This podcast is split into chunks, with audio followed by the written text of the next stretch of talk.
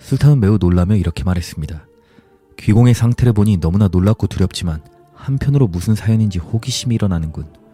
또한 내가 찾고자 하는 신비한 연못과 물고기의 정체와도 연관되어 있지 않을까 생각되어 그대의 사연을 이야기해 주지 않겠소? 청년이 대답했습니다. 공께서 그리 부탁하시니 고통스러운 기억이지만 말씀드리겠습니다. 매우 기이한 일들이니 두 귀와 두 눈은 물론 정신까지 단단히 준비하십시오.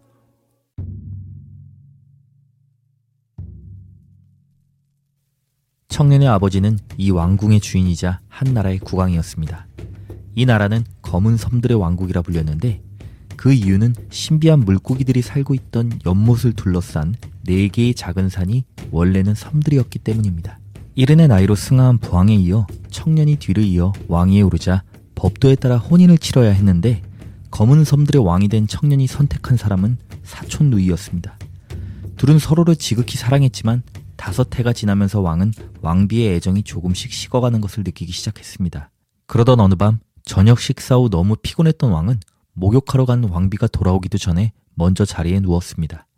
마침 방에서 대기하던 왕비의 두 시녀가 왕의 머리맡과 발치에 앉아 부채질을 해주고 있었는데 시녀 중 하나가 말했습니다. 이렇게 멋진 폐하를 사랑하지 않을 수가 있다니 우리 왕비님 뭔가 잘못된 거 아니니? 또 다른 시녀가 대답했습니다. 그러게 말이야.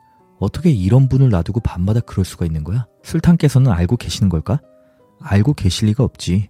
왕비께서 밤마다 차에 섞어 넣는 약초즙 때문에 폐하께서는 이렇게 늘 잠에 빠지시니 왕비께서 그동안 마음껏 돌아다닐 수 있는 거지. 그러다가 동이 틀 무렵에 돌아와서는 잠들어 있는 폐하의 코에 특별한 향기를 맡게 하여 잠에서 깨우는 거야. 눈을 감은 채 시녀들의 대화를 듣고 있던 왕은 놀람과 떨림을 감추기 어려웠지만 애써 자제하며 내색하지 않다가 얼마 후 아무것도 모르는 표정으로 잠에서 깨어난 척 했습니다. 목욕을 마친 왕비가 야참을 들고 왔기 때문이죠. 왕은 왕비와 함께 야참을 들었습니다.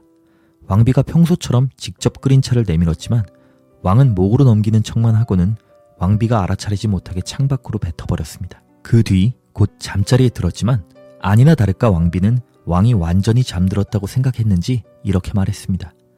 그대로 영원히 깨어나지 않았으면 좋겠어. 그러더니 왕비는 재빨리 옷을 입고 밖으로 나가버렸습니다.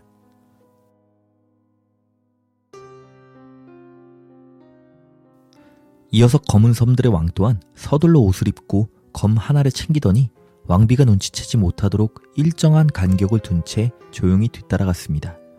왕비는 마법의 주문을 외우며 궁전 안에 있는 문들을 통과해 정원으로 나갔습니다.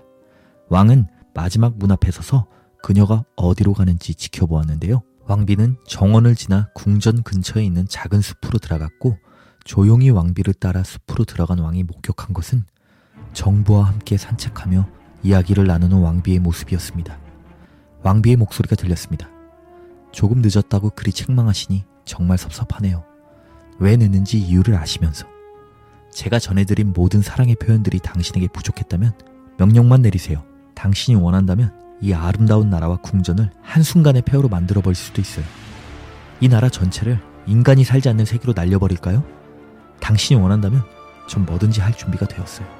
왕비는 정부보다 앞서 걸으며 자신의 감정에 취해 이야기하고 있었고 정부의 바로 뒤에서 엿듣고 있던 왕은 왕비의 말이 끝나자마자 어둠 속에서 일격의 정부의 목을 베어 땅에 떨어뜨리고는 왕비가 알아보지 못하게끔 즉시 달아났습니다. 왕비는 아내이기 이전에 친척이었으므로 목숨만은 살려주고 싶었기 때문이었죠.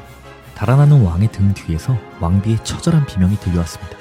그 소리는 듣기만 해도 그녀의 고통이 전해져 올 정도였기 때문에 왕은 왠지 치근한 마음이 들었고 그녀를 살려주길 정말 잘했다고 생각했습니다.